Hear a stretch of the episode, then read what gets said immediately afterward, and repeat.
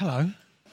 The thing about um, one of the things about communion is that it gives us the opportunity to stop, pause, reflect, to consider and think about our lives, and obviously think about what Jesus has done for us. And I think that it is wise to pause. It is wise to stop. It is wise to reflect because sometimes we can carry on doing the same thing again and again without actually questioning it, evaluating it. And often we can want something else to happen, but we're doing the same thing. And uh, someone once said, I don't know who it was, the definition of insanity is to keep doing the same thing and expecting a different result. And so sometimes we just need to stop and think and consider and reflect and weigh up and question. We won't always like what we find. Sometimes we'll reflect on things and we'll look back and we'll go, wow, that was marvelous. That was wonderful.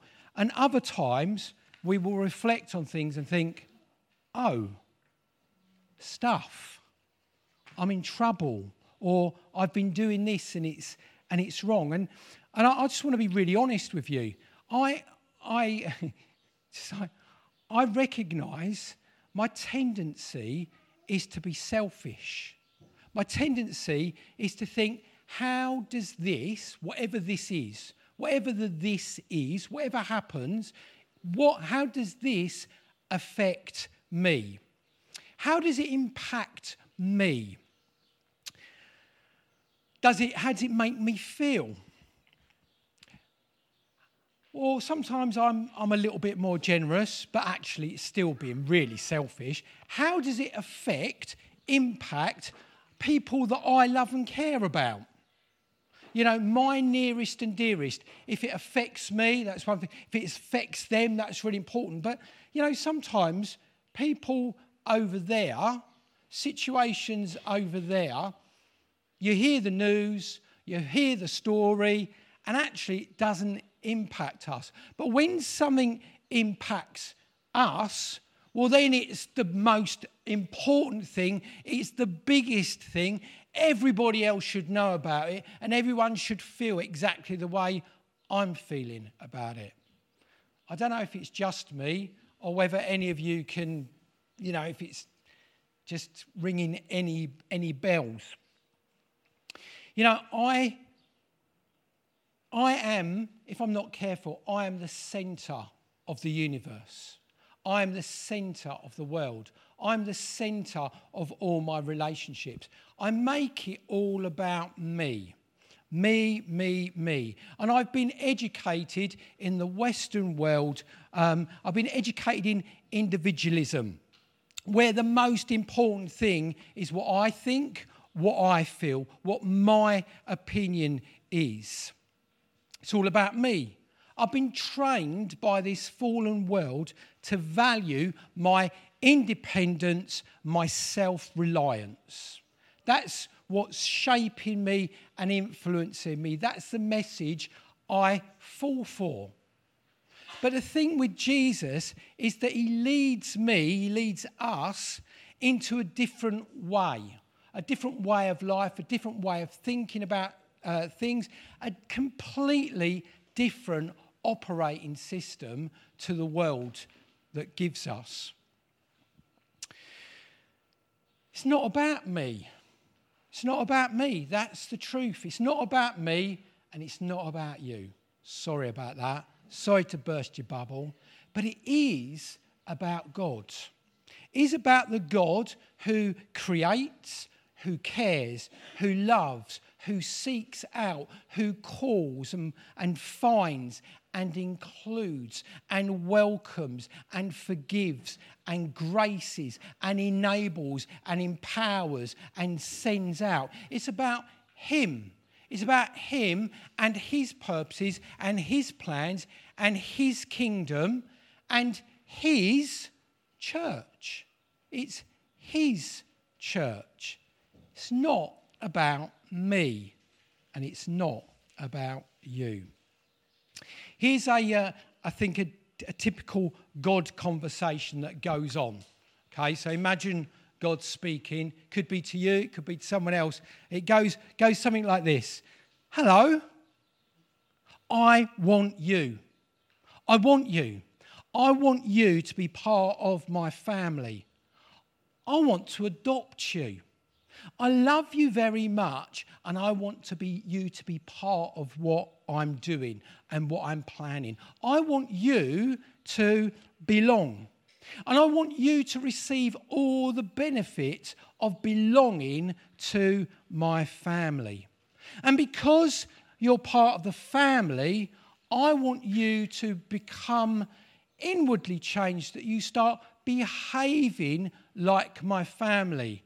As, as God's children, as my children, says God, I want you to start behaving in lines with my character, my goodness, my mercy, my love, my generosity. That's what I want for you. I want you to be just like me. I want through you, through you individually, but through you as a lot, as my body, the church, I want you to make me known in all sorts of ways, but I want to be glorified through you, that the world may know that I'm so good and full of love and I've died for you. All those things. That's what he wants for us.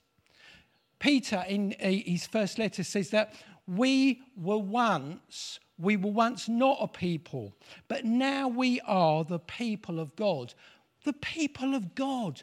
We're God's people. And it says before that, you are a chosen people. You are a royal priesthood. You are a holy nation. You are God's special possession.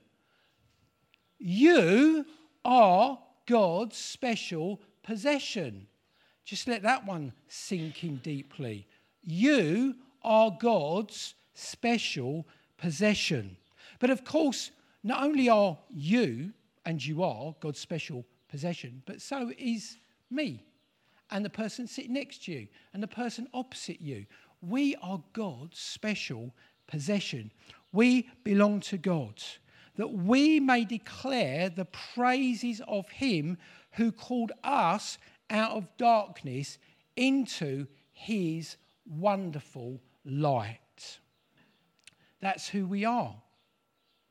That's um, in Peter. And then in, in the book of Micah, it says this He has shown you, O mortal, O man, O woman. He's shown you what is good and what does the Lord, what does Yahweh require of you? To act justly, to love mercy, and to walk humbly before or with your God.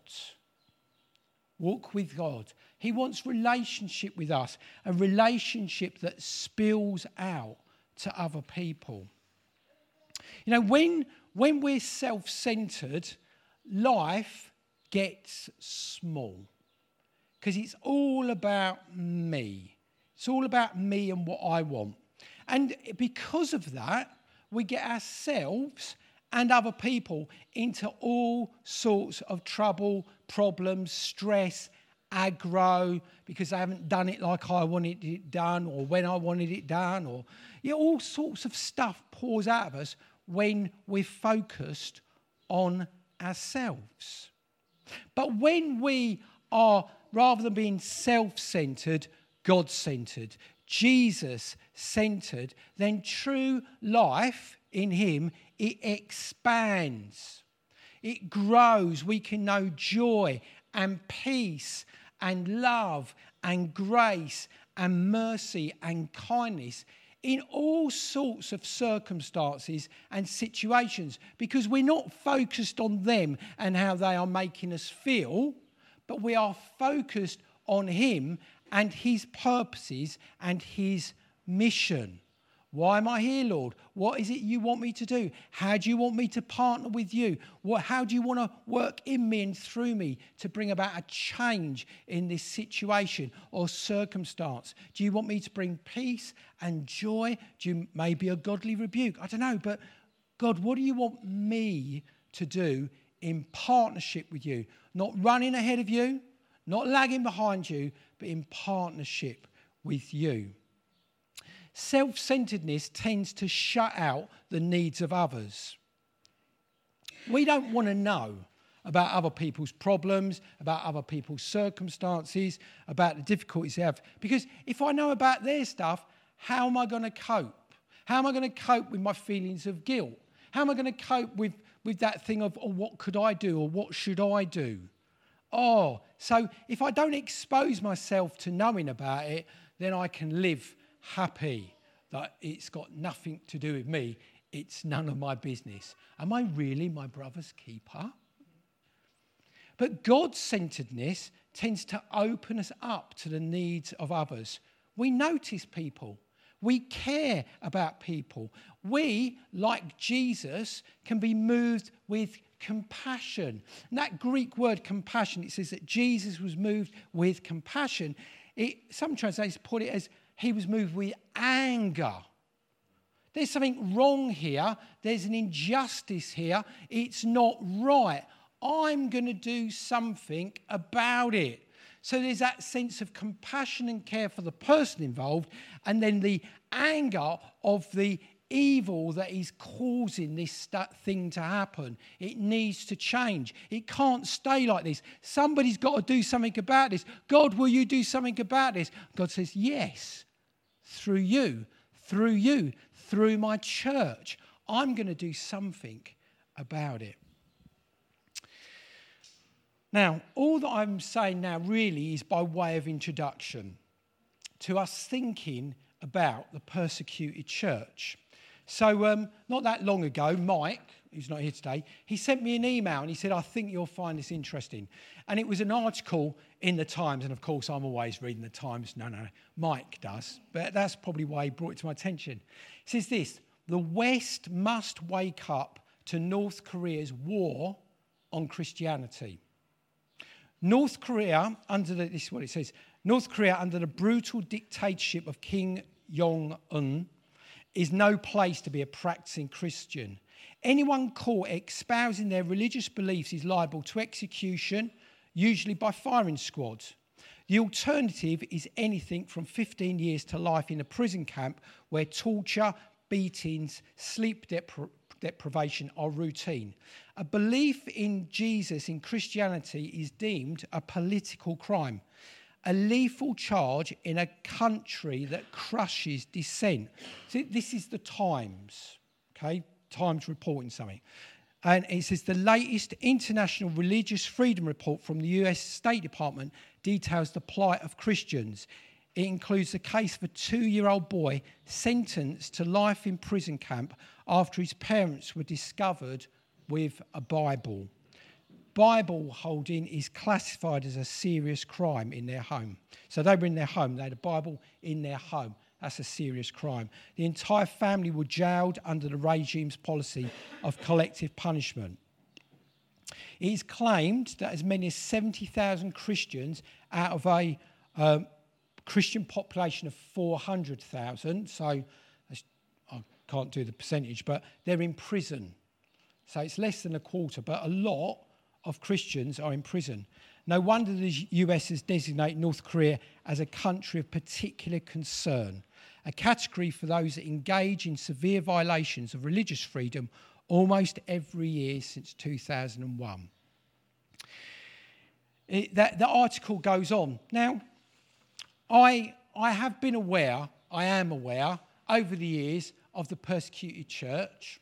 However, you know, I can forget I cannot remember.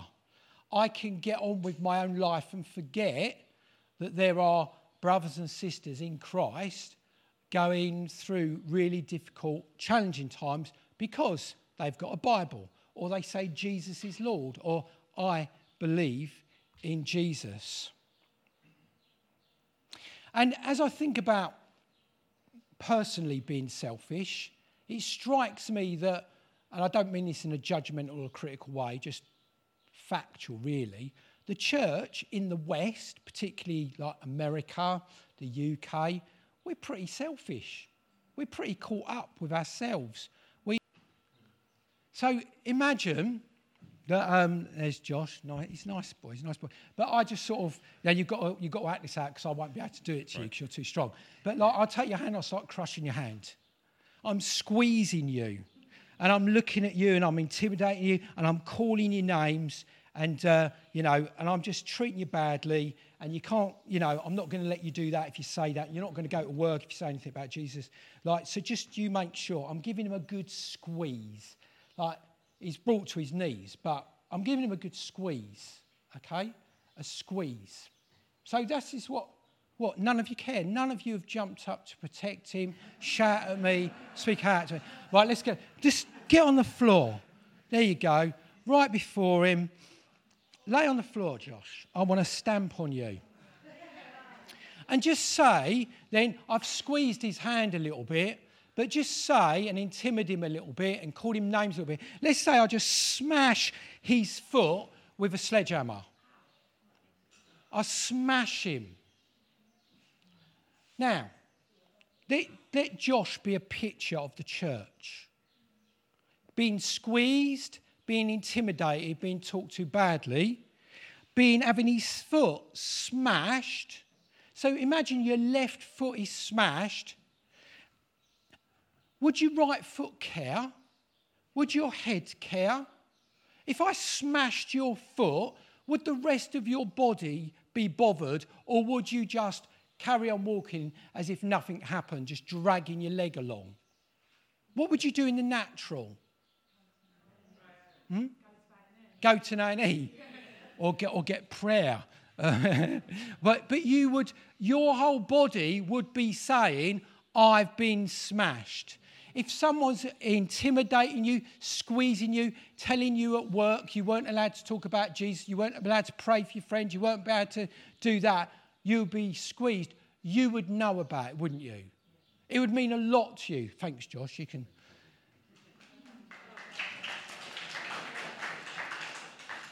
There's something wrong when we don't care about other parts of the body of Christ being squeezed and being smashed. There's something wrong. Well, we, we may, we could say, well, I don't know.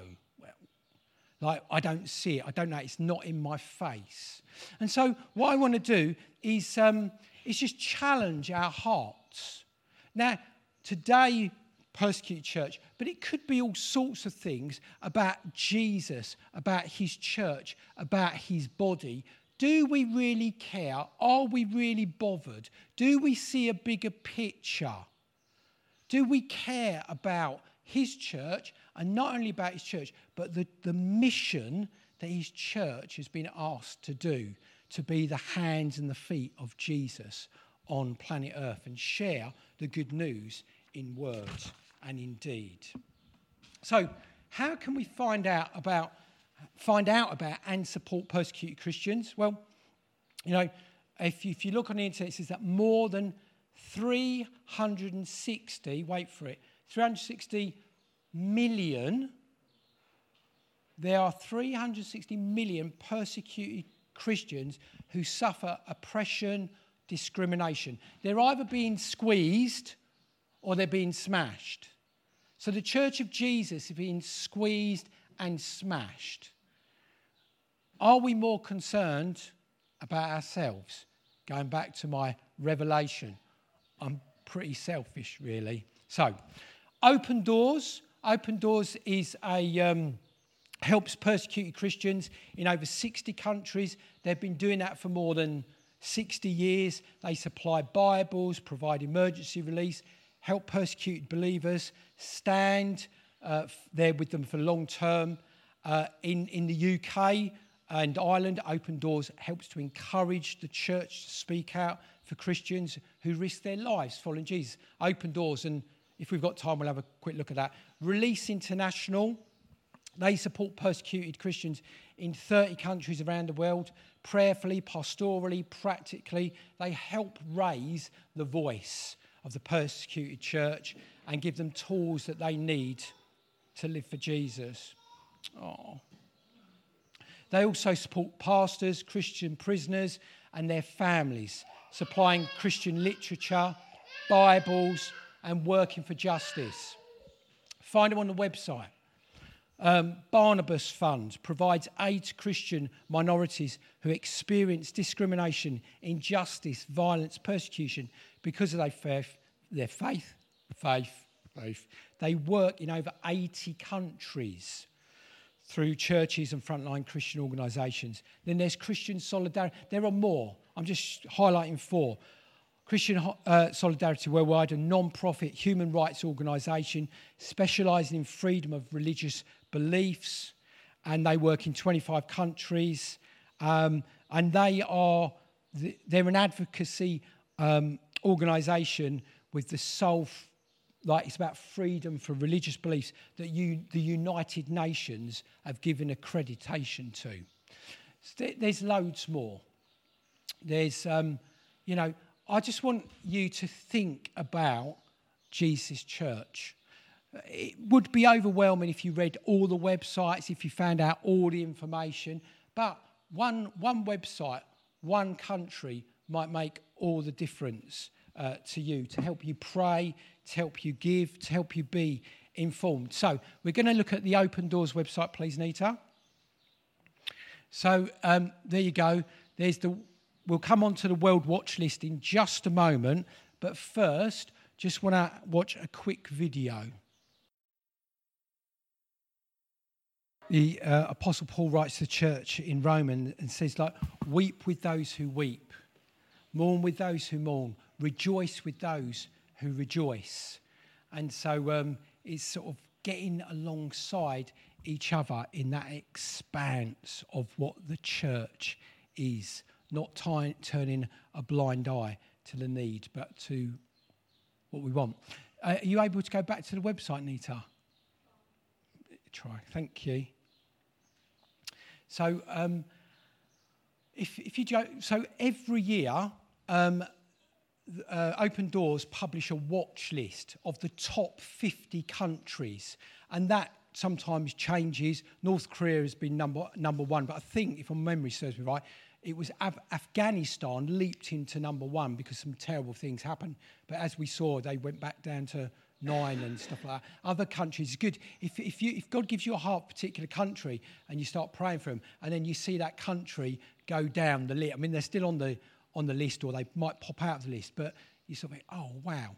Now, the thing is this it's not praying that persecution stops, but it's praying that the church is the church bold, enabled, encouraged, equipped to be the hands and feet of Jesus, to witness and to pray for those enemies that are persecuting them. Um, if you just go down, I think it's a little bit Nita, please. On click, click explore, please. Explore and fire, and then just go down a little bit so we can see the map. Okay, and then it's got there 2003. They're the ranking, so you can click on that. You can look at the uh, the country of your choice read about it, find out about it. They'll end with uh, some information for you to pray. Just click on number one for me, North Korea, and then you can just see. And then it, will give you a story, it will tell you about someone, it will give you a video, give you information so that you can pray about it. Um, I know that in Release International, they really encourage writing letters to prisoners, things like that. So there are things that we can do uh, to expose ourselves to this. And, and in a sense, it's not the church is persecuted. They're not the, the persecuted church. We are the persecuted church if we open up our eyes and our ears and share with them, if you get what I'm saying. So they're, they're, we are part of the same church, the same body of Jesus Christ. Jesus Christ is the head. And we're, we're part of this, which is so much, much, much bigger than us. But every local church is an expression of Jesus. But there's in the Spirit, we are one in Christ. So I'm not saying that to make you feel guilty, beat, beat, you up, or anything like that. I'm saying it to equip, strengthen, and encourage you to be about something of the Father's uh, business in loving His church. And so it's great that when we love each other here, and you know, Jesus said, uh, or they will know they will know that you're my disciples by the way you love one another. And that's great on a local level, but let's make it on an international level that we love his church. Now, Jesus said in Ephesians to husbands, Husbands, love your wives as Christ loves the church. And in that, I extrapolate church, love the church, love each other as Christ loves the church. And so, um, I'm going to pray, and then just going to, we, we need to go and get our children, those of us that have got them. But if you want prayer, and uh, you're going, oh no, but you just said I can't be selfish. But we need to be equipped, strengthened, encouraged. So if there's an, an issue that you need prayer for, if you, if you want God to touch your heart, if you recognize, I've got a really hard heart, I don't even care about the persecuted church, but I, I want God to soften me, then come and get some prayer. So Lord, we thank you. We thank you for your church. We thank you for the mission and the purpose and the call of your church. And we thank you that by your grace, we are part of your church. We are your children, and you are our Father, and you are our Lord. And so, Lord, would you do something in us that cares about your church, that loves your church? Would you help us? we pray in our weakness, in my weakness, in my selfishness. Will you help me to be more and more Jesus centered so that I look with your eyes, with your passion, with your compassion, and with your holy anger, I pray. In Jesus' name. Amen. Amen.